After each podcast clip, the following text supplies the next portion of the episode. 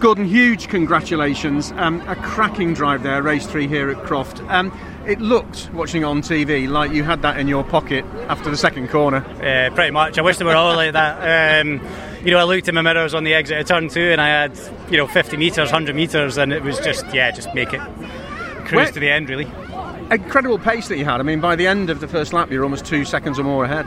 Yeah, they all go into each other, but you know when that happens, it's just you know the, the cars fall your way. But you know my cars felt fantastic all weekend, really, really good, and I think that's why I was so disappointed after race one because I kind of felt that was the weekend ruined. It's notoriously difficult to pass round here at Croft, so to come from the very last on the grid and get to 12th. I mean, God knows how that happens. but then, and then also to you know to get the reverse grid makes uh, yeah makes a, a, nice way to finish at Croft. Not only a great drive, but important to get those points in the bag as well as we hit the halfway stage.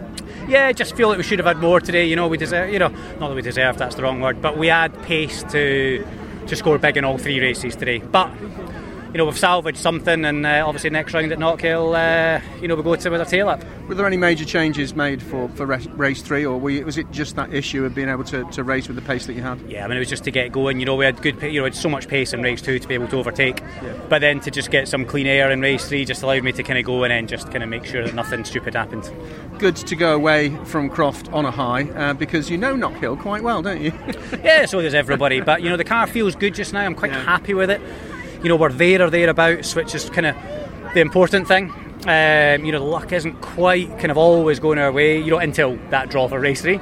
but you know, everyone's got their tail of woe. We've just got to do. We just need to do better in the second half of the year. We need to we need to capitalise on our pace and score the points. Uh, you know, and, and, see where we end up. Yeah, still a cracking drive. Well done. Cool. Thanks. Thanks.